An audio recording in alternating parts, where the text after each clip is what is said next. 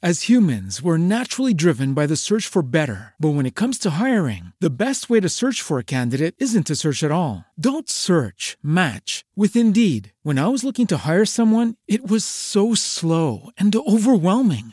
I wish I had used Indeed. If you need to hire, you need Indeed. Indeed is your matching and hiring platform with over 350 million global monthly visitors, according to Indeed data, and a matching engine that helps you find quality candidates fast. Ditch the busy work. Use Indeed for scheduling, screening, and messaging so you can connect with candidates faster. And Indeed doesn't just help you hire faster. 93% of employers agree Indeed delivers the highest quality matches compared to other job sites, according to a recent Indeed survey. And listeners of this show will get a $75 sponsored job credit to get your jobs more visibility at Indeed.com slash podcast. That's Indeed.com slash podcast. Terms and conditions apply.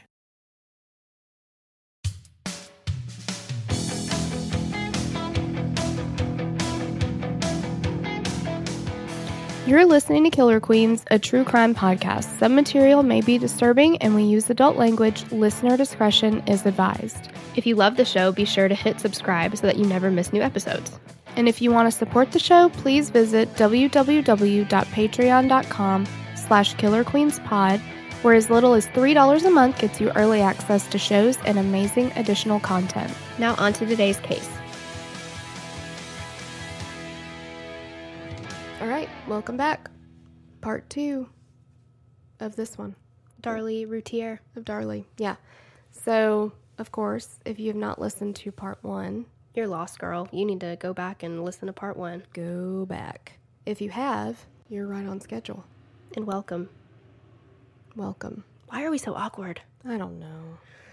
Okay, We're the worst. Okay. Yeah.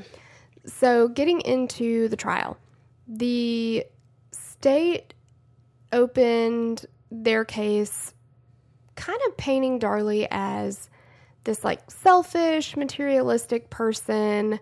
Um, they talked about the family's financial difficulties. They said that Darlie was pampered, they were in substantial debt. She didn't want to see her lavish lifestyle end, so she stabbed her sons to basically offset that, I guess, and like that they were in the way of the lifestyle she wanted to leave. And I wonder if they had any, or what kind of life insurance they had on the boys. Well, I'm glad you asked. Oh, thanks. The policies on the boys were $5,000 each. hmm. That doesn't seem significant enough to kill some. I mean, I've heard of people killing people for ten dollars. You know, like Right. I don't know, but you would think if I would that think was that barely the covers funeral costs. Absolutely, Yeah. So unless you put two boys in one casket. hmm.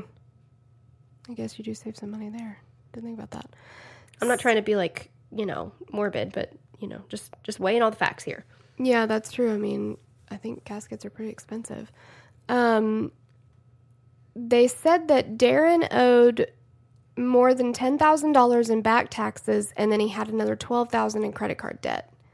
But when you ask Darren about it, or like when they did in the documentary, Say, when have you asked Darren about that? yeah, when I asked him, he's just like, yeah, we, you know, we had some debt, wasn't anything major, like it's just regular stuff. Well, but for them though, and their lifestyle and their cost of living or their standards of living, maybe twenty four thousand dollars is not that much. You know, like Right. Yeah. If you pair that though with, but again, Darren kind of denies this. They said the business was failing. They'd had, you know, Darren and Darlie both would say, well, yeah, we had a few slow months, but like that's not out of the normal and whatever. So, But maybe they did though. I mean, Yeah. like there are times when my business is slow, mm-hmm. yeah. and I'm not gonna say, "Well, let's pack the shit up," you know, like yeah. Yeah. So, I mean, there's, there's those two aspects to it. The prosecution also presented a diary entry from about a month before the murders. And Darlie had written in the in the diary, Devon, Damon, and Drake, I hope that one day you will forgive me for what I'm about to do. My life has been such a hard fight for a long time, and I just cannot find the strength to keep fighting anymore. I love you three more than anything else in the world. Please do not hate me or think in any way this is your fault.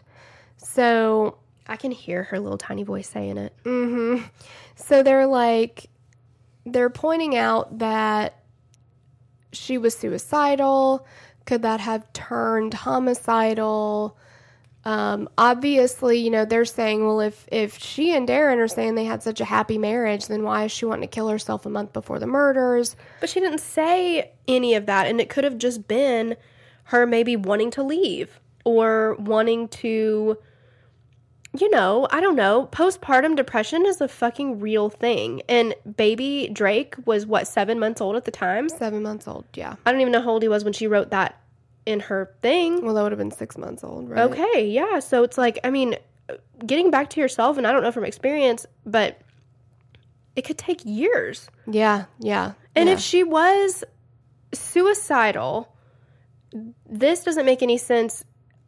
I can understand if you're suicidal, but then you're like, like how Susan Smith painted herself, where she was like, "Well, I was suicidal because my dad, whatever, and blah blah blah, and all this stuff." But then I just decided that I didn't want my boys to have to go through it, whatever. But she still left one boy alive. That doesn't make any sense. If you wanted, if she wanted to kill her children, she didn't. She didn't do the co- complete job. Mm-mm. It just doesn't add up to me. I just don't get it. Yeah, it's very, very strange. It doesn't. I don't think. I don't think this points to anything. I don't think this does what the prosecution thinks it's doing. Well, it did enough. Well, yeah. They also said that she didn't follow the paramedics to the ambulance or ask where they were taking Damon. And the responding officer, David Waddell, said that he told Darlie to apply pressure to Damon's wounds, but she didn't.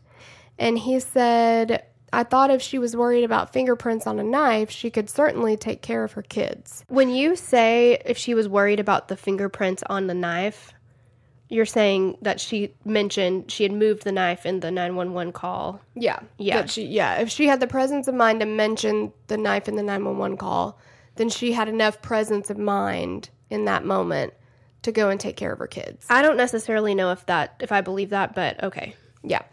And during closing arguments, the prosecutor said the last thing these boys saw was their mother killing them. And Darlie blurted out, liar. And the prosecution said that that showed that he was getting to her. And I'm like, well, no shit. Either way, like, if she did it, okay, you're getting to her. And if she didn't do it, You're still fucking getting to her. I mean, could you imagine, like, Hearing that and like sitting there when you know that you didn't kill your children, but to listen to then paint you in that light and Exactly. convince a jury of it, like yeah, of like, I would not be able to be silent. No, no, absolutely not. Okay, so now let's get into actual evidence, pieces of evidence. I love how you say actual because it's like Exactly, because there's yeah. So what we're going to do is we're going to go through the pieces of evidence from the state's perspective. Oh, is that what we're gonna do? That's exactly what we're going to do.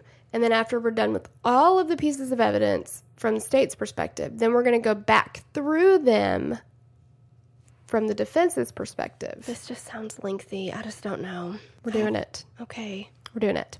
First is the murder weapon. The knife was from their kitchen.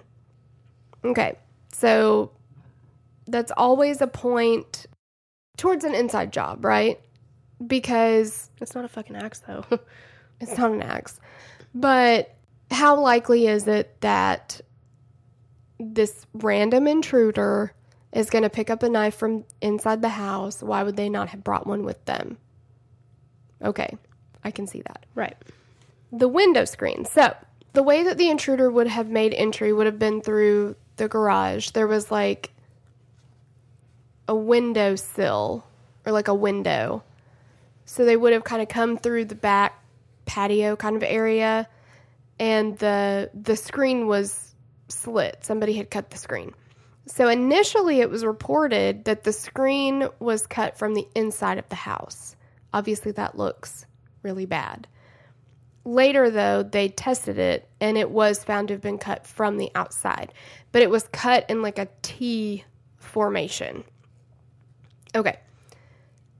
Then they said that there was a bread knife from the knife block in the kitchen. And they said that when they dusted that, they found a single fiberglass rod on it. and that the fiberglass on the knife was consistent with the fiberglass from that window screen, and that they found no other source of fiberglass in the house. So, what they're saying is somebody cut this screen with a bread knife, which does not make any sense, but Because okay. a bread knife would be serrated. I guess barely, right? I think they're pretty serrated. Like it's especially if it's like a you know what I would consider like a French bread knife. Like Oh, I guess I'm thinking of a butter knife. Yeah, I'm thinking of like a French bread knife because you would Okay. need the serrated. Yeah, bread knife would be serrated. Okay, that But makes more sense. I was wouldn't thinking of the wrong knife. the screen be more gashy and you know like not a clean cut. Yeah, you would think. You yeah. would think. Yeah. So, and they're saying that this, you know, this piece of fiberglass could have only come from there. So they're saying somebody's going to take this knife, go cut it, and then come back and put it inside the knife block. So if that's true, that doesn't look good. 100%, Yeah. They also found a long bleach blonde hair in that window screen. Oh man. That doesn't look good. Although they said that you wouldn't even need to cut the screen because those kind of screens, you would just Like pop it out. move it out of place. Yeah. So they were like, there's no even need to cut it. So that was another thing that they said was leaning towards staging it because an intruder didn't actually come in through that. They cut it just to make it look like an intruder, but you wouldn't even need to cut it. But then they also said that it was staged even more because the mulch underneath that window wasn't disturbed at all. And if an intruder was coming in or out of that window, that the mulch is going to get messed up, right? Because if you're trampling through the mulch, you're running in, you're running out, you're going to like Move that mess shit it around. up. Well, and they said the windowsill itself was covered in dust and had no. It was not disturbed at all either. Right. Yeah, exactly. But- so, put a pin in that. Okay. We'll come back to it. I know. I'm getting fired up about it. I know. So all these things, I mean, that kind of makes it sound like it is staged, right? Then they find a bloody sock. This is weird. About two houses away, so like 75 yards, police find a bloody athletic sock, which contains both the boys' blood. So it had blood from both the boys on it. It was in an alleyway, like kind of next to a drainage ditch and a garbage can. And as they're searching around, they happen to find this sock. And so that would seem like somebody's fleeing the house and they drop the sock on their way, right? But the prosecution is saying that that was Darlie's kind of like red herring sort of thing that she ran out and dropped that sock so that they would look outside the house and think it wasn't her. Okay. Then we've got the blood spatter. So Tom Bevel was the blood spatter expert, and he testified that the blood on Darlie's nightshirt was consistent with cast off blood. So he's saying that the way that that would have gotten there would have been from her raising the knife over her head over and over to continue stabbing, and then it's gonna cast off as she's pulling that knife up. The blood drops in the kitchen were circular, which would occur if a person were standing still or walking slowly. And running would cause more elliptical drops, kind of like with a tail. So those are the higher velocity spatter rather than just standing over something and it just dropping down. The knife, she said it was, you know, where it was dropped. They were unable to consistently recreate the print that the knife had left on the carpet in the living room. I mean, I don't know. I don't know how much I put weight on that. There were footprints in front of the kitchen sink, and the blood evidence showed that someone had stood at the sink for a significant amount of time not moving, and it was Darlie's blood. So, what they think is that she stood over the sink and that's where she cut herself. And there was actually evidence of some blood having been wiped up, too. So they said, first of all, they could see the blood, some blood around the sink. And then when they did the luminol test, there was a lot of blood there. So there was evidence that it had been staged or cleaned up. Um, there was no blood trail in the garage. So they're saying if this intruder stabs all these people, he's covered in blood too. He should be. And now he's going to run through the garage. Why is there no blood there? Um, and there's no blood anywhere outside. So, including the fence and the gate surrounding the house. So, there was a six foot fence, there was a gate. They're saying this person would have either had to go through the gate and close the gate back because the gate was closed, or they would have had to jump this fence. And neither one of those had blood on them. So, that didn't make any sense. And there wasn't any blood outside of the house. And we know that that sock got dropped.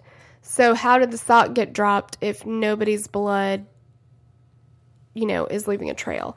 Now, remember, Darlie's throat has been slit and she was losing a significant amount of blood.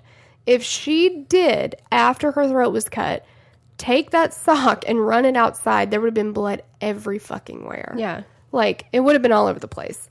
So, they're also saying that there was no blood on the couch. And that's where she said the attack on her started because remember, she was laying on the couch.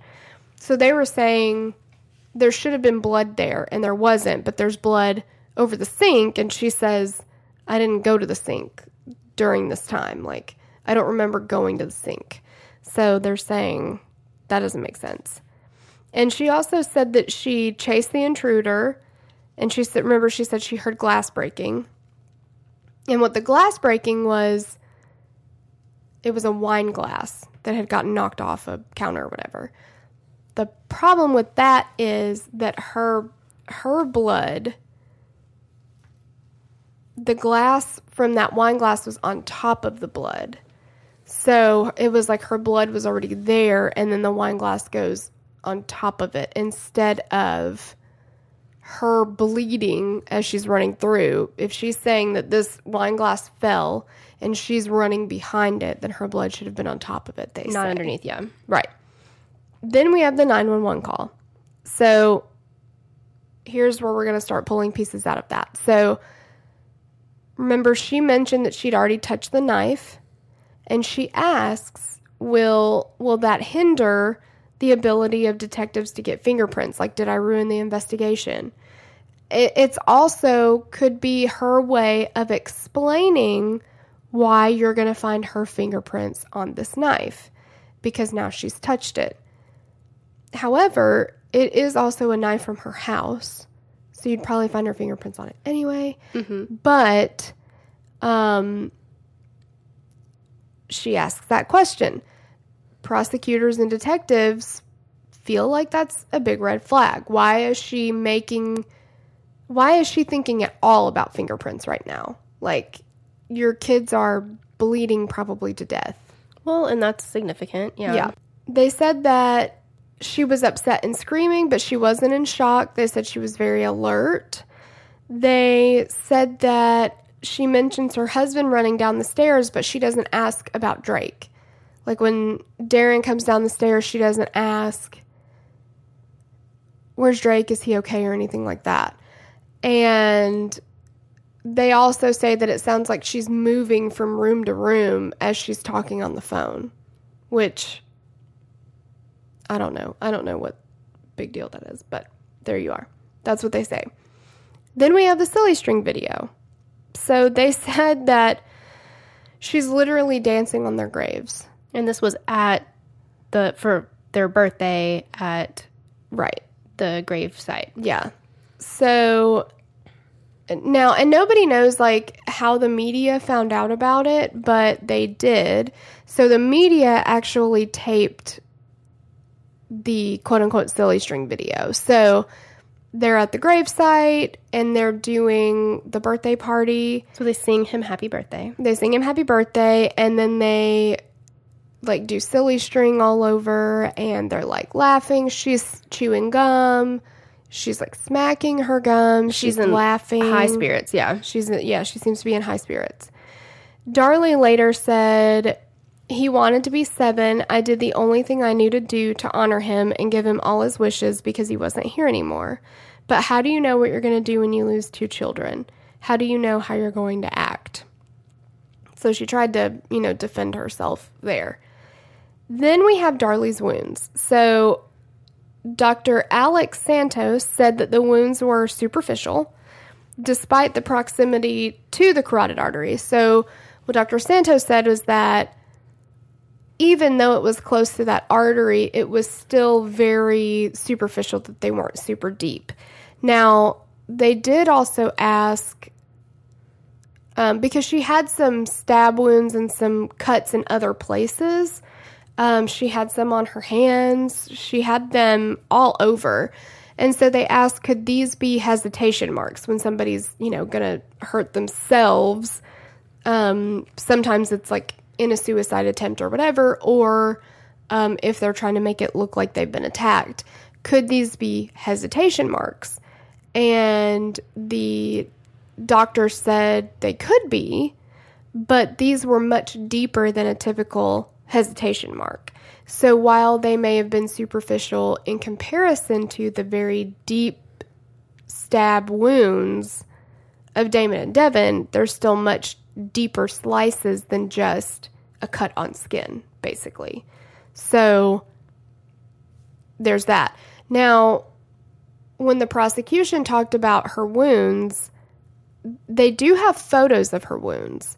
So when you look at the photos, it looks pretty fucking bad, Especially her neck. especially her neck. But the and she's got bruises everywhere. She's like swollen she's, yeah, she's bruised on her arm. on her hands, on her, her, her literally like the tips of her fingers to her elbow are one big bruise on both sides. She's got that neck gash that she had to get sewn up. She has one on her forearm. Um, On the inside of her hand, like where she could have been grabbing a knife. yeah, on her fingers. Yeah. So she's got a lot of wounds and the I forget her name now, but there was a woman who wrote a book on this case right after it happened. Um she attended the trial and when she wrote the book, she was like, "Oh, she fucking did it." Like she wrote the book as this is the story of the woman who murdered her kids. And then afterwards, she saw the photos of Darlie's wounds and was like, holy shit. Because she said that she sat through the trial, and while they were there, they were never pointed out to the jury. Nobody ever stopped and said, and here's the photos of her wounds. It was kind of like they were they were just there in the background, but there were so many of them. They had like over a thousand photos of just all kinds of stuff from from the crime scene and from the case and whatever. So those kind of got lost in the background. She does not remember seeing these photos at all. And she was paying very close attention to everything that was being brought up because she was writing a book and using it to write a book. So she doesn't remember these photos at all and feels like they were not at the very least made important Yeah. to the jury. So that is the state's version of the evidence. So right now, I mean, it's not looking too good, right? Like, it doesn't look great Yeah, if you just have that to go on. if you just have great. that to go on. Plus, she has implants. I mean, I don't know if really if we need to say anything else. Yeah. Monster. So now we have the defense's case. And first of all, I mean, Darlie has always proclaimed her innocence and she's never wavered on that. Um, there's plenty of people on death row who have maintained their innocence, um, I think. But that is something that people take notice of. Like when you hear interviews with people on like the Innocence Project and stuff, because a lot of times people who have done something have a hard time keeping it to themselves or they will want to brag or whatever and they'll slip up and tell somebody um, or they'll write it down somewhere or whatever but they're they did make a point to say she's always maintained her innocence so you know take that for what it's worth there's no tape of her police interview um, her family believes that they have it and they're just not releasing it, so they kind of want to know what's what's going on with that. Um, so now, if we get back to those individual pieces of the evidence, so we've got the the window screen. So remember, they said that the knife in the kitchen that was back in the knife block cut the screen. Well, no, it didn't. So what they said was that piece of fiberglass was on it, and it was consistent with the screen. And consistent with is the big word here that's that's the word that they used or the phrase that they used with hair evidence, right? This hair is consistent with the defendant's hair. That doesn't mean it's an exact match. That means that it's consistent with, it's similar to. It's not it's not proven to be the exact same. But a jury doesn't know that. And I mean, I remember hearing evidence like that in like forensic files or something, you know, way back in the day, and I would be like, oh, it's consistent to, so that means it's an exact match. I thought that that's what that meant. So I can see why a jury would think that, but that's not what it means. so, I mean, people use fancy words in courtrooms, and then the jury is, or jurors are just run of the mill, like, you know. yeah, they don't do this for a living. So it's if you if you don't know what you don't know even you know it's like you're just trusting what you're hearing mm-hmm. the blonde hair was assumed to be darlie's but it was actually later determined to be one of the police officers at the scene okay and this is after the trial though is the Are you problem fucking kidding me? yeah. After the trial, that hair is actually tested and it's determined not to be Darlie's. After the trial, so this is a, a new defense attorney. Mulder fucked it all up, Yeah, he did. but the new defense attorney ha- decides to have all this shit tested. And when he does, he finds that that piece of fiberglass on that bread knife is actually from one of the brushes that the police used to dust for like fingerprints. Mm-hmm. So it's not from the screen. But that's not what the jury heard. Right. And the the sad thing is for something like this, the prosecution or the state, all they had to do was just plant the seed it out or, you know, plant the seed and let it grow. Like I mean, none of that looked good.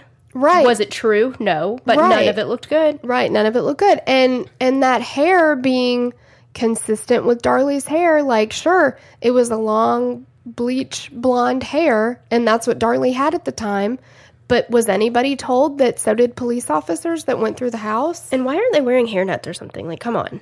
Well, that's another big part of the defense's you know argument now is they didn't follow a proper protocol when collecting evidence. Like darlie senior said that they were putting they were like putting multiple pieces of evidence in the same bag together. Like Just didn't give a shit about it. has anybody ever heard of cross contamination Right. it's just yeah. And then you know they're talking about that that windowsill. So darren actually did He took a video. Yeah, he did a video like demonstration of going through that window and he shows the window's fucking huge. And It's not a teeny little window. the mulch is like four or five windows down. there is no mulch under that window. It's just concrete. it's only concrete. You can very easily step in and out. Imagine imagine that this is a window over a patio and there's no mulch anywhere around it. That's what this is. And like it's very low, so it's easy to like squat Step in and down out, and yeah. step into. and Yeah, all you have to do is yeah, squat and then kind of like duck into it. And so when you do that, you don't disturb the windowsill at all. There's no need. It's not like you're grabbing onto the windowsill and pulling yourself in or out. You're literally just like walking through an opening yeah. He went he with no problems at all. Like with ease. yes, just in and out of it, Yeah, in and out. Ducked in, ducked and out. didn't touch one thing. no, and there's no mulch right there. The mulch is like off the patio. Mm-hmm. I I I just don't understand it. There's no fucking mulch there. Like it's unbelievable. The And the the state is like, oh no, there's mulch there. they still talk about the mulch. They still even in that they talk about it in the 2020 episode. Yeah, the mulch was disturbed. Yeah, the mulch. the mulch would have been disturbed. I'm like, do you guys not? Are you confusing this with another house? Yeah. Like, I'm taking crazy pills right now. yeah, there's no fucking mulch under there. So the defense does address the blood under the glass in the kitchen, and they think that what they're saying is we don't know when that wine glass was broken. It could have been broken in the chaos of like Or the chasing- police getting there Oh yes, yes, yes. you know, there was like a lot of people coming in and out of the house. They're securing the scene, all of these things. So her blood could have already been on the floor. She's running around down there, and then the glass gets knocked over. So it could be for any number of reasons. Um, the problem, though, is that the defense never called a blood spatter expert to testify to anything like that. So And that's something that the jury stated, like that was important to them yeah, because they were like, well, the state brought in a lot of experts and the defense never brought in any experts. So it's like, how are we supposed to believe the validity of it, you know? Yeah, because they they think, well, you don't have anybody to or you don't have any grounds to refute this evidence. So, because you didn't bring anybody to do that. Mulder, I guess, thought he didn't need to. Well, and to be honest, just hearing about it and hearing all of the evidence, you know, 25 years later, I don't see why they would need an expert because it seems so fucking obvious. But It but it only seems obvious if you're pointing all these things out. For sure. Yeah. Because I I think, I mean the way that they made it sound is when we went through the state's case earlier, that that's pretty much all they heard. It wasn't like Mulder was like, well, you know, uh, look at this picture here. There's no mulch underneath this Right. or whatever. So I don't know that he was really correcting things. Now, again, he didn't have a ton of time to prepare. I don't know how long it takes to get a an expert witness lined up and whatever, but you think he could have done better than what he did. yeah. Here's here's a a point where he really fucking took a swing and a miss. Mm-hmm. like the silly string video. So the public was supportive of Darlie until this video came out. And then we know that the prosecution made it a huge part of their case. And it's such a huge part of the case that when the jury goes back to deliberate after the trial, they ask to watch this video nine times during deliberation. It obviously played a huge factor in their decision. But what Doug Mulder did not do was call any witnesses to talk about this. So it was actually Darlie's sister that bought the silly string. And she bought the silly string because she was like, Devon loved silly string. Like the boys both loved it. They played with it all the time. And he loved it. And that's what they wanted to do. Like they wanted to honor him. It wasn't even Darlie that bought it. And Doug didn't call her sister as a witness. They wanted to, they didn't want to just be sad all the time. They wanted to be able to have good memories of the boys and like celebrate them too. And why couldn't they do that? Like, I just don't understand why that was such a crime, you know? Yeah. Yeah. And I mean, some people think it's really weird, but again, I think it is, it's a slippery slope to say what you would do. And I mean, we've actually, like, I thought about our cousin, you know, when after she passed away, we did have a birthday party for her at the cemetery. And and it was a, a light, you know, it was still sad and it was it's obviously it was horrible and heartbreaking that she wasn't there. And we couldn't hold her and and be with her, but it was our way of celebrating her and and that's the only way that we could visit her. So that's where it's going to happen. Like mm-hmm. that did not in any way shape or form mean that we were happy that she was dead. Like i just i don't understand they can they're not the only people that have ever done something like that at a graveside but the biggest point here that Doug Mulder missed was that there is another video. So the silly string video was taken by the media. Mm-hmm. Before that, though, the police actually bugged the gravesite And they took a secret video. And this video showed the Routiers holding a very, very solemn graveside memorial for the boys. And they're crying, and they have a, a priest there doing like a service. And it was very somber. And it was it was a long service. It was a very long memorial. And rather than showing that video to the jury, who all now say, or at least some of them say, that would have changed their verdict, or it would have changed their opinion of the silly string video, which is obviously kind of was the nail in the coffin for her. Like, instead of showing them that video, Doug Mulder went with attacking the police for obtaining that video without a warrant. Okay. So he's trying to basically soil their reputation. And I guess what he was trying to go with was they're not collecting evidence in the way that they're supposed to. So what else are they lying about, like basically? yeah. yeah. But he doesn't ever show them the video of the memorial. That's so ridiculous. It's so ridiculous. So then when he questions these detectives about filming this, they plead they all plead the fifth. They just say they're not going to do anything that's going to incriminate them, so they they do. And what's interesting is the prosecution never they never bring this up.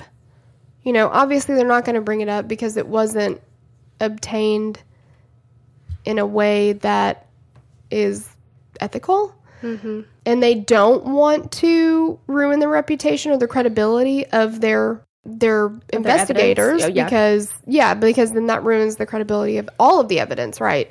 But I just I just that was just such a bad move on Mulder's part. Like why would you not just fucking show them the video? Mm-hmm. Why? It doesn't make any sense. The tube sock. So we said that the sock was found in an alleyway about 75 yards away. Both boys' DNA was on it, and it did have epithelial DNA of Darlie's, so she had touched the sock at some point. It could have been because she carried it over there, I guess, or it could be because she does the laundry in the house and she fucking folded the sock. Like, you know, whatever. Um, they did not find any of Darlie's blood or anyone else's blood, like we said, outside the house. There was no blood on the patio, none of that stuff. If Darlie had planted that sock, how did she avoid leaving all that blood because her throat was cut?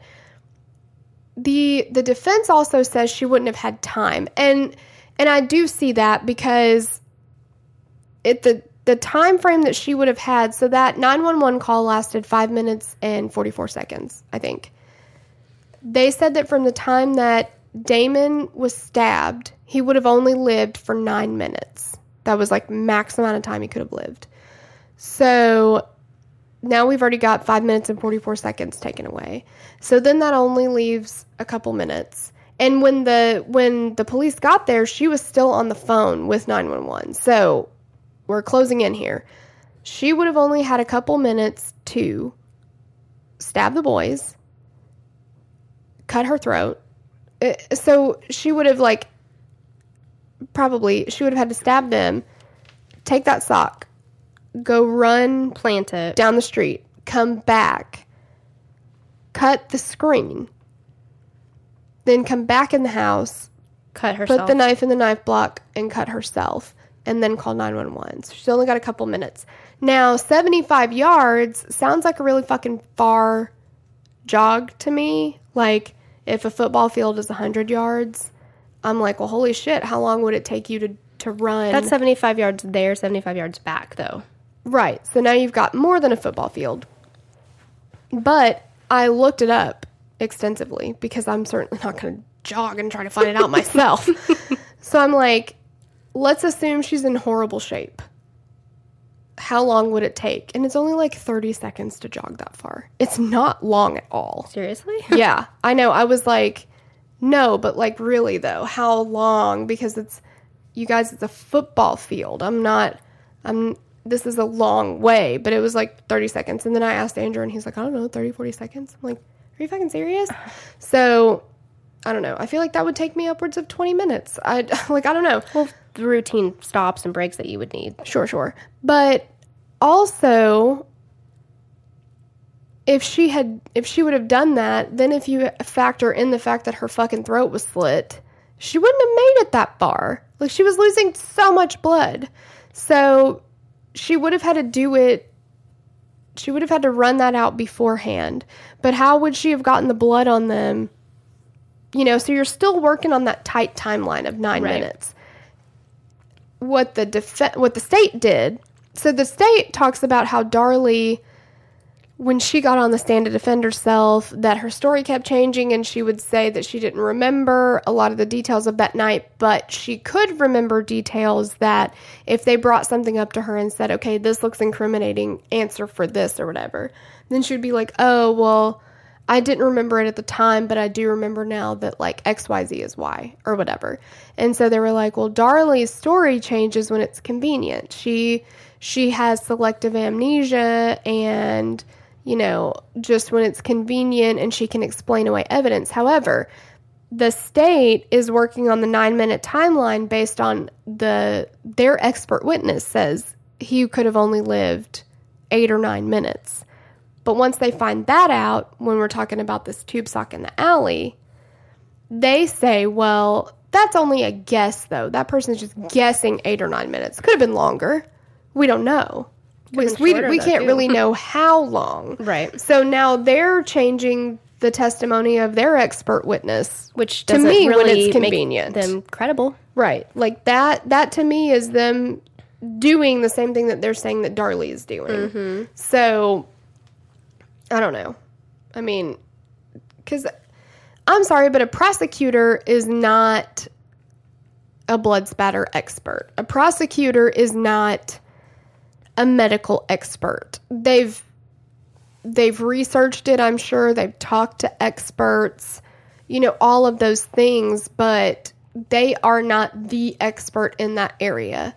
So you can't tell me that just because a prosecutor says, well, this person could have lived longer, like, I, I don't know. Uh, But also, the experts are all paid, so who knows? But Yeah. whatever. So the there were fingerprints on the coffee table that were determined not to belong to anyone known to be in the house. So the prosecution says they belong to the boys. And the defense wanted to know did they did they really belong to the boys? So the um the state did not get fingerprints from the boys before they were buried. So the family actually paid to have them exhumed. And because they were buried together and they were holding hands, and actually the vault flooded since then. So they weren't able to get fingerprints at all. They were they were not there. But once they did analysis of these fingerprints, they determined that they couldn't have been the boys because they were too big. They were adult fingerprints. So we're still waiting on the testing of those because if they come back as not Darlie's, not Darren's, not any of the police officers or paramedics at the scene, Then And you would hope that the police officers and paramedics had gloves on, but Exactly. They should not be from the police officers and paramedics. Yes.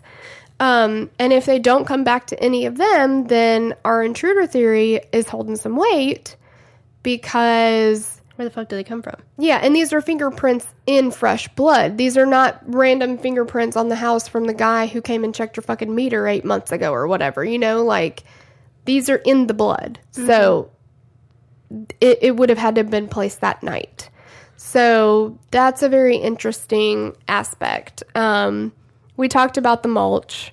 There's no fucking mulch. So, moot point. The responding officer said that when he told Darlie to get towels and apply pressure to Damon's back, you know, he said she didn't do anything. She just kind of stood there and wasn't helping. Um, the defense says that's why there was that's why it looked like stuff had been wiped up over the sink and that's why there was her blood over the sink so much because she was getting towels and applying them to the boy's wounds. Darren said that he asked the officer, Aren't you trained in CPR? Like, can't you help us? And they said that he stood there like a deer in the headlights and didn't help. So we've kind of got a he said, she said there. The 911 tape. Let's go back to that. Mm-hmm. The 911 call was played to the jury in pieces. It was never played all the way through. So when the state plays the part where she says, I've already picked up the knife, all that stuff, you don't hear that just before that, the dispatcher says, There's a knife, don't touch anything. And she says, I've already touched it. Like she says that in response. So She's not just being like, hey, just to let you know. I've touched the knife. Yeah. So she says there was a knife laying in the utility room. And the dispatcher says, There's a knife, don't touch anything. And she says, Well, I already touched it. So, you know, and they're also saying that look, there's total chaos. Another thing about the 911 call, the the responding officer, the first one to arrive on the scene, said that when he got there, Darren was running out the front door. And as he's running out the front door, he's like, Stop, you there, who are you? Because he's like, We got a call of an intruder. I don't know this man. And he says, I'm Darren and I'm going across the street because a nurse lives there and I'm trying to go get help. And so he says, No, you need to come back in the house or whatever. But remember, Darlie is still on the phone with 911 and you can hear Darren in the background. So is he outside of the house or is he right there? Because if Darren's outside the house, then Darlie's outside the house because you can hear him. They're next to each other.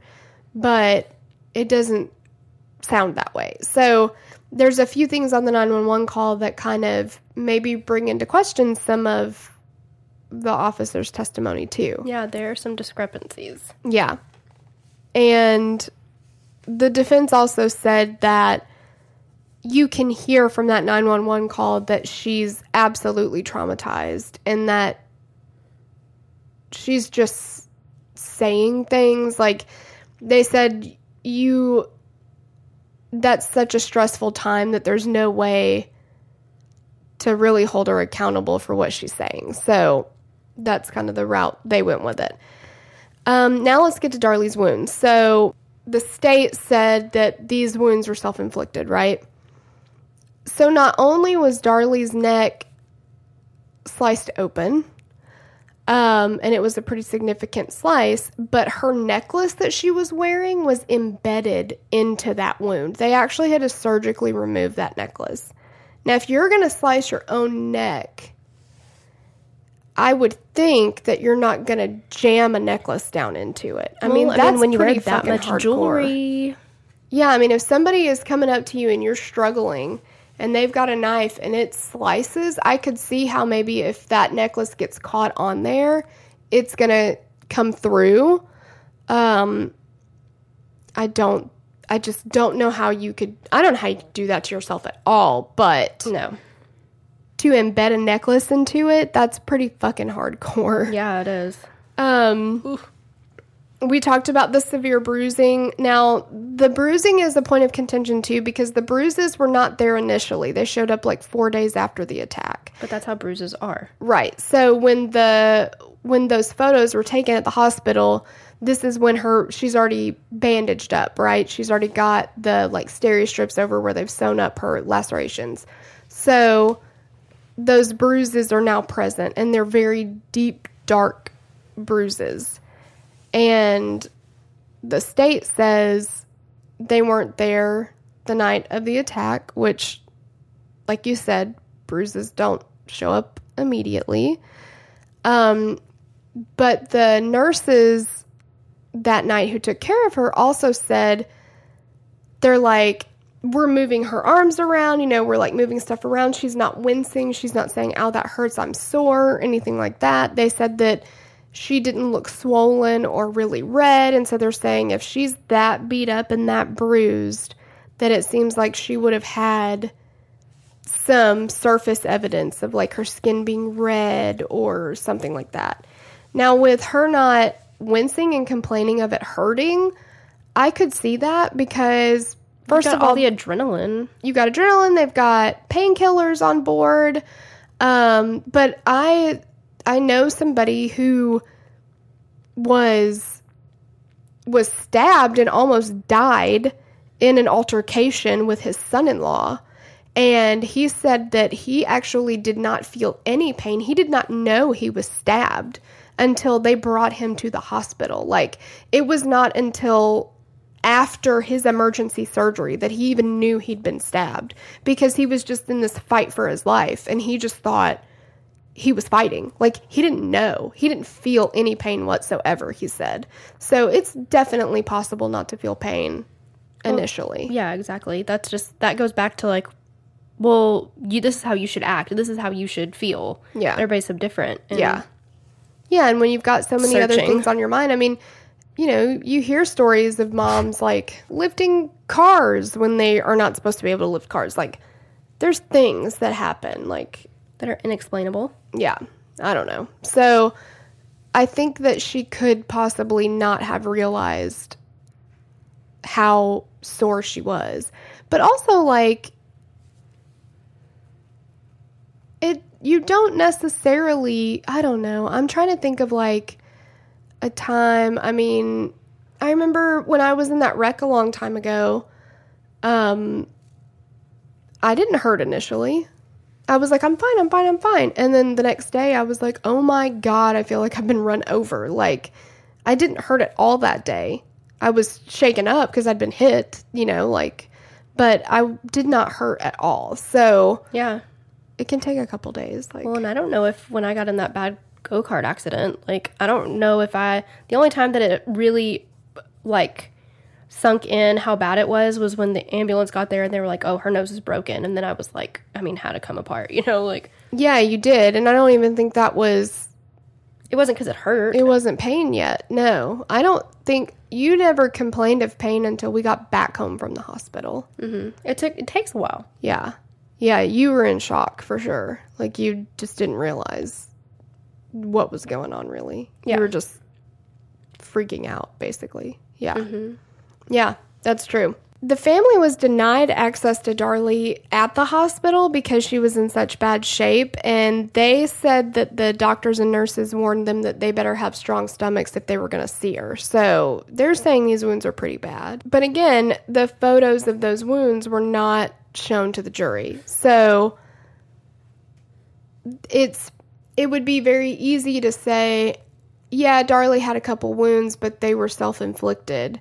But when you see something like that, you're like, "Whoa, that's that's a lot worse than you made it sound." Like Definitely.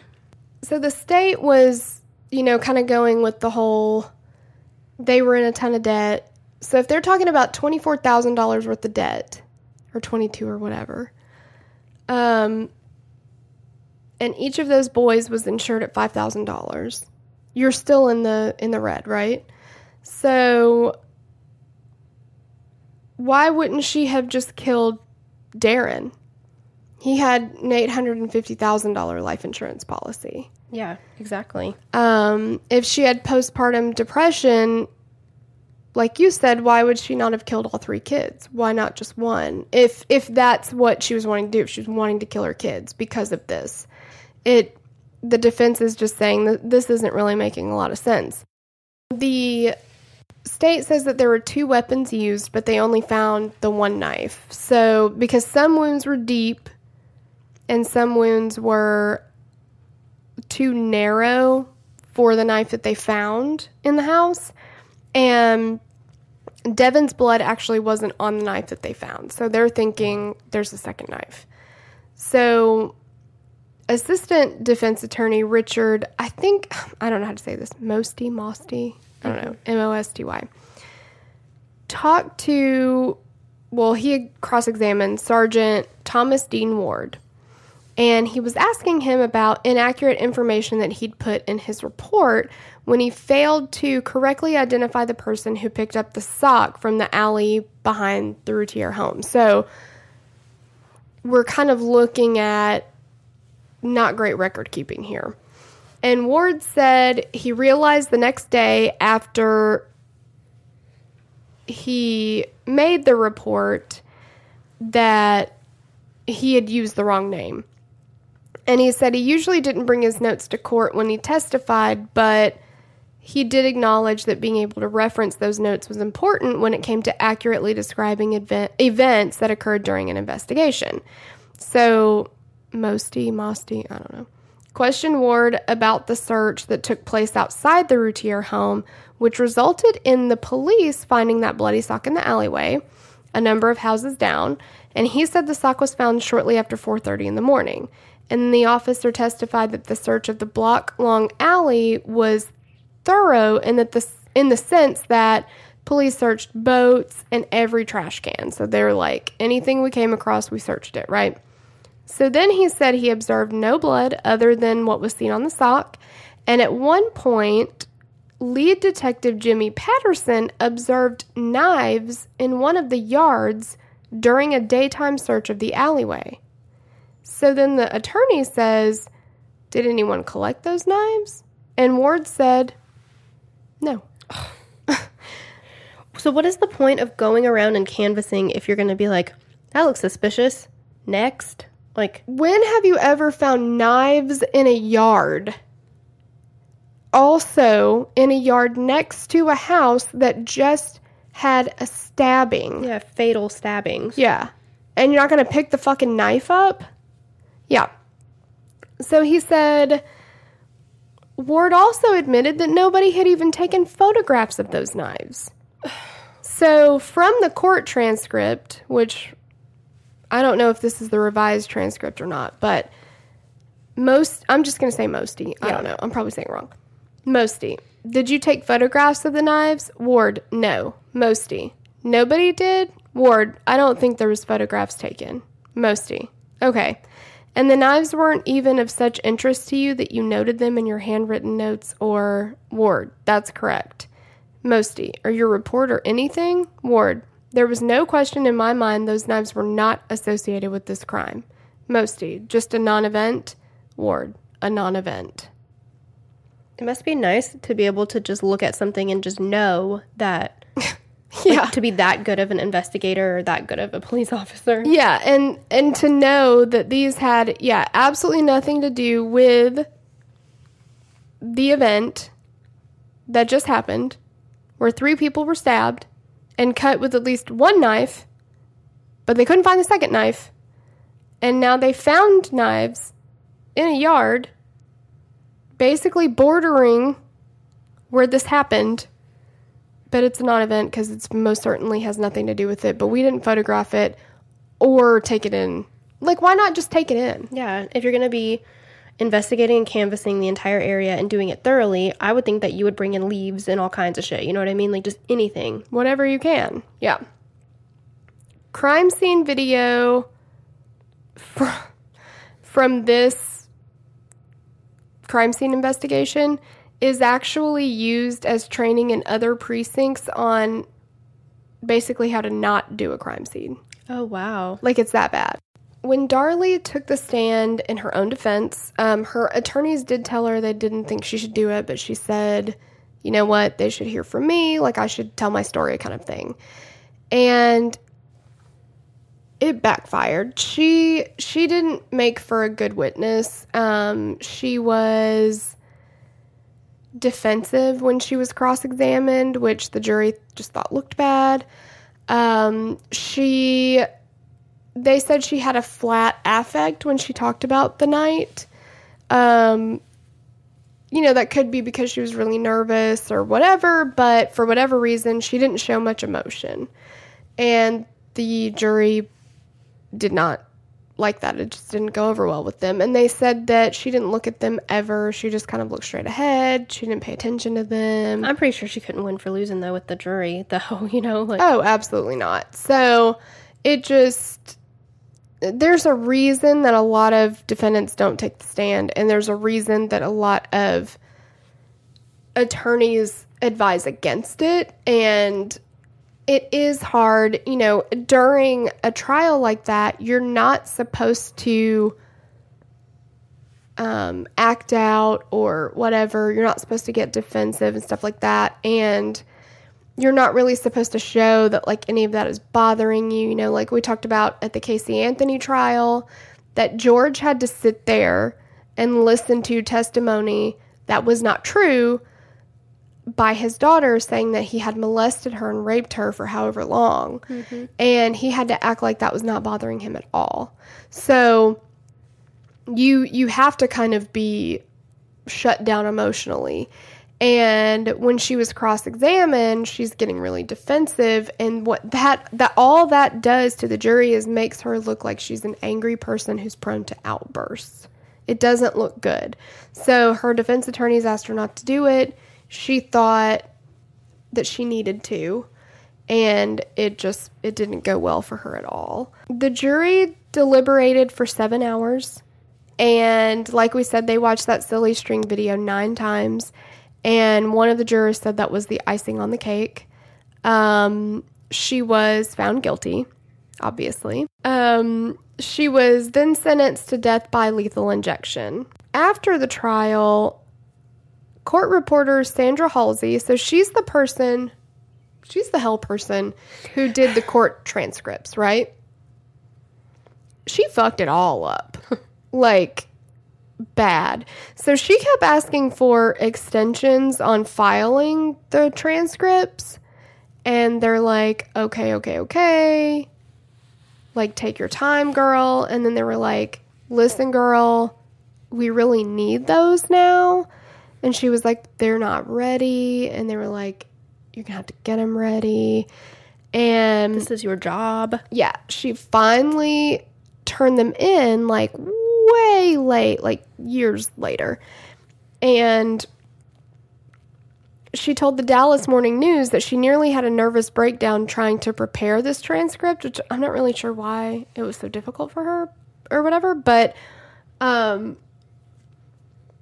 once it was turned in, they start going over it and it's it's very incorrect. There's like a lot of discrepancies and an appellate attorney is going to everybody relies on those records, right? It's supposed to be a verbatim record of the court proceeding. You're going to rely 100% on that to know what people's testimony was. How can you prove that somebody perjured themselves if you don't have their accurate testimony?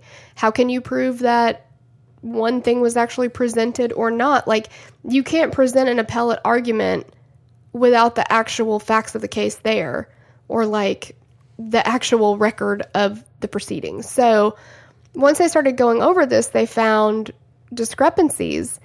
And all in all, they found over 30,000 errors in this transcript, Oh my god. which is like a fuck ton.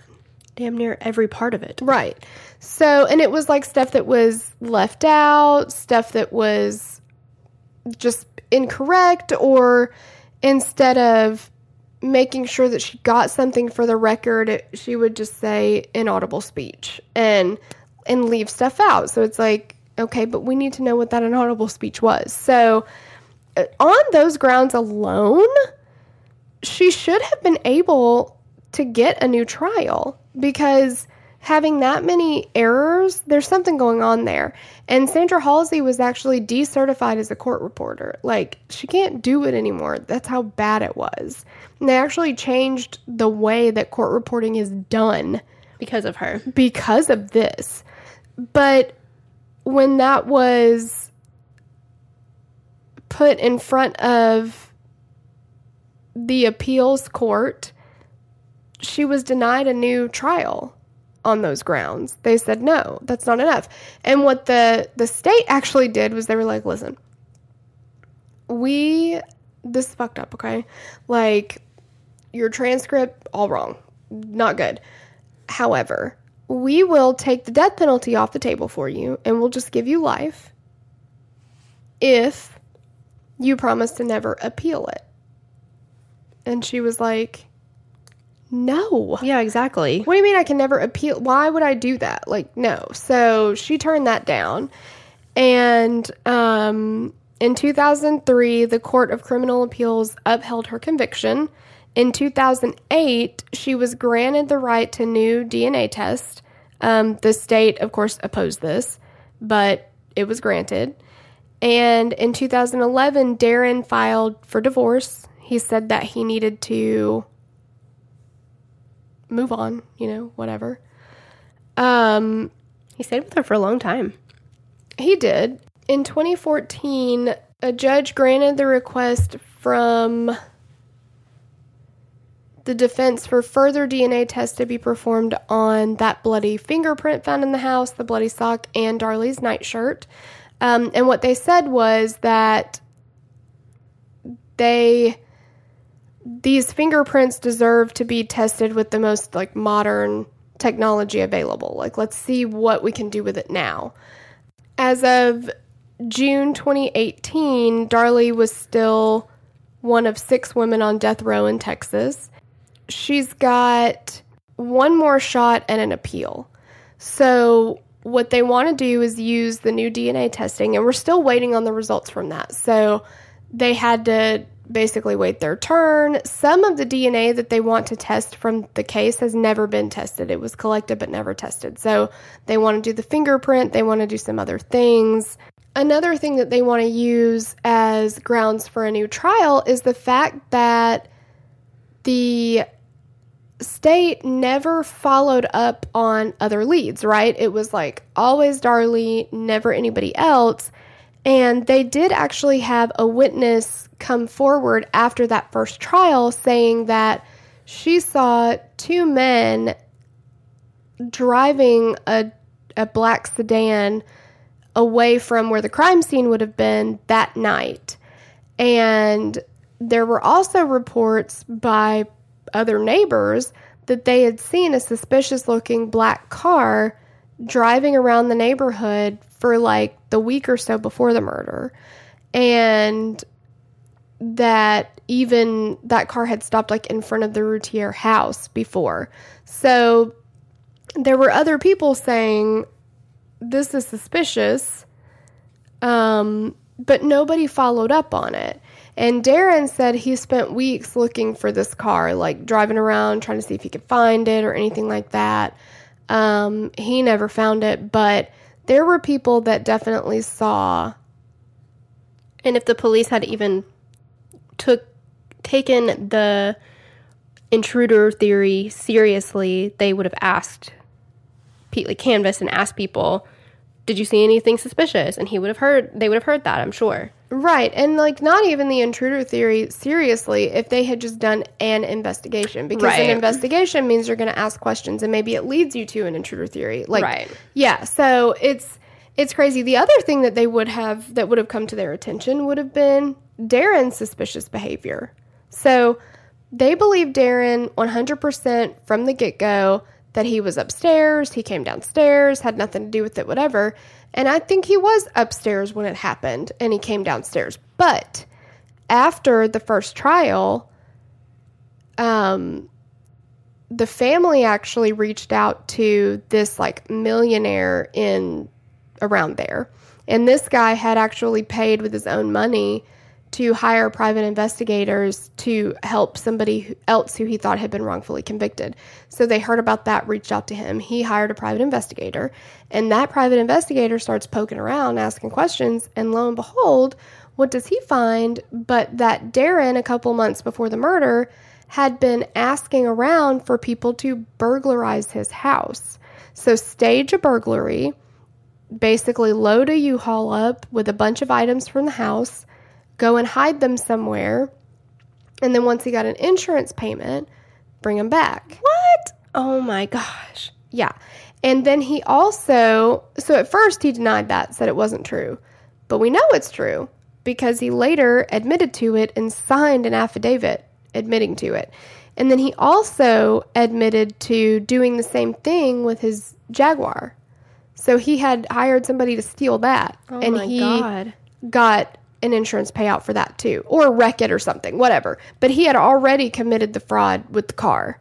And so now he thought, well, I'll do it with a burglary too. Now, could he have hired somebody to do the burg- burglary? Now, the, the night of the murder, their cars were not in the driveway. Darren was having a problem with Jaguar. It was in the shop, I think, and Darlie's car was in the garage. Maybe I'm I'm not really sure, but their cars weren't in the driveway. And they were not like Darlie and the boys were not supposed to sleep downstairs. They weren't supposed to have slept downstairs. So, could it have been that this person comes in to commit the burglary, thinks nobody's going to be home, freaks out, stabs people? I don't know. Could it have been that Darren actually hired somebody to kill Darlie? Her life insurance was $250,000. I mean, that's a significant amount of money. That would have made a lot more sense than to kill those little boys. So maybe, again, the boys weren't supposed to have been sleeping downstairs, but Darlie actually had been sleeping downstairs for a couple weeks for, I'm not really, I, I cannot remember why, and I can't find it in my notes. I apologize, but I know that she said that somewhere. So she had been sleeping downstairs, maybe like her shoulder or something was hurting. I can't remember, but she had been sleeping downstairs anyway. And that night, the boys just happened to want to sleep downstairs. And maybe this guy who was supposed to come in and kill Darlie thinks he's going to be able to kill Darlie, and the boys wake up, and now he's got to get rid of the other witnesses, or he gets distracted from his target, Darlie, with the boys. It, it goes awry. Yeah. I don't know. But I do not understand why Darren was never looked into, especially knowing that and the fact that the police didn't even fucking know about that. And he's signed an affidavit saying that. Like, that doesn't make any sense. Mm-mm. Why they wouldn't, they should have known that information. That should not have been information that came out after that trial Right.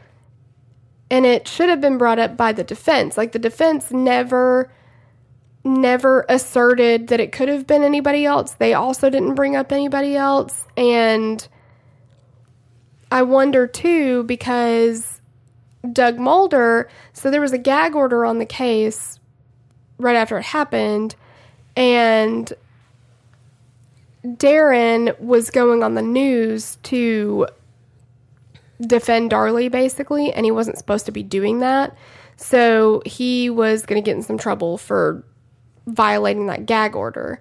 And Doug Mulder re- represented him in the gag order case. So now you've got a conflict of interest because Darren should have been raised as a suspect and he wasn't.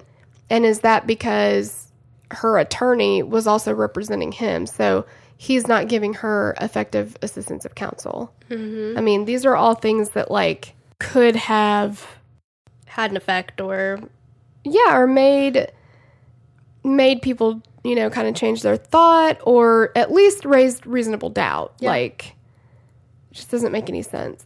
When Darren was asked if he had signed that affidavit or if he realized that it could be looked at that he was just saying that stuff to get Darlie a new trial because he's like, you know, now he says he didn't do any of that stuff, that he never tried to hire anybody, that it was just he was trying to help her. He said he wanted to do what he could for Darlie, but he said, I don't want to end up with some kind of bullshit charges brought against me either. I don't want to help her at the expense of my life. Like, well, that's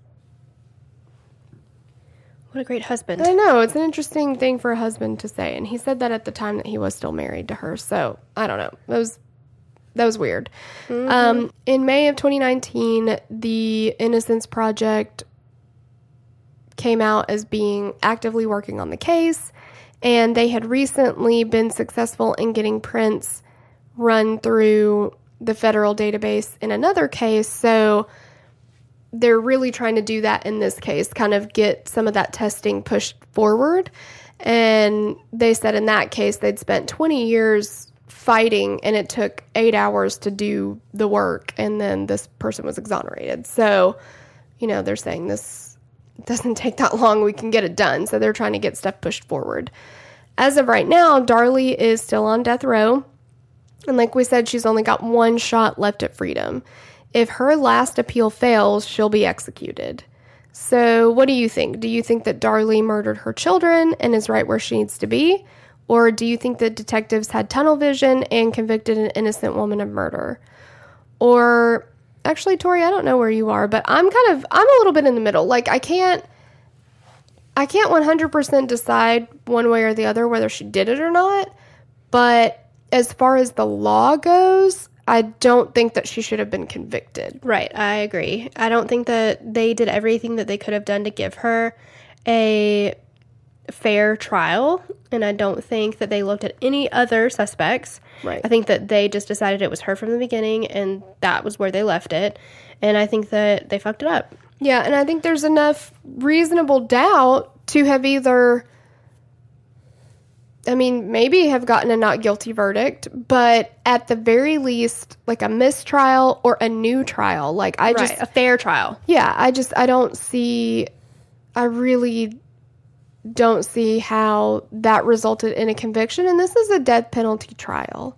Like that is not something to be taken lightly. No. You cannot if if one innocent person is executed, that's too many people. Absolutely. Like you have to do everything that you can to be sure that this is this person is absolutely 100% guilty. Like you need to have definitive evidence and just for me hearing that juror this many years later say what really stood out to me was the way that she dressed and the fact that she spent money on herself and what kind of mother does that doesn't make her a murderer, but it brings suspicion. You don't remember any of the physical evidence? right. That tells me that we missed the point here. Absolutely. And I don't want to live in a world where you get convicted of having tip top boobies. Exactly. So let us know what you think. You can join our Facebook group if you're not already in there, um, or like let us know on Instagram or whatever. But we'd like to know what you guys think. Yeah, love 'Cause it. It's an interesting case. It is interesting. Yeah. For sure. All right. Thank you so much for listening. Yep, that's the that's the case of Darlie Routier. We'll catch you next time for a new episode. Bye. Bye. Get in on the conversation on Facebook and Instagram at Killer Queens Podcast and join our Facebook discussion group at Killer Queens Podcast where we discuss cases covered on the show and all things 90s. If you want to submit a case to be covered on the show, visit www.killerqueenspodcast.com slash case submission and complete the form. If we cover the case, we'll even give you a shout out on the show. Killer Queens is researched, mixed, and mastered by our own damn selves. The theme song for the show is created and composed by Stephen Toby. You can find more of Stephen's work on SoundCloud, and our logo was created by Sloan Williams of Sophisticated Crayon. You can find more of her work on Etsy. Lilas! As humans, we're naturally driven by the search for better. But when it comes to hiring, the best way to search for a candidate isn't to search at all. Don't search, match with Indeed. When I was looking to hire someone, it was so slow and overwhelming.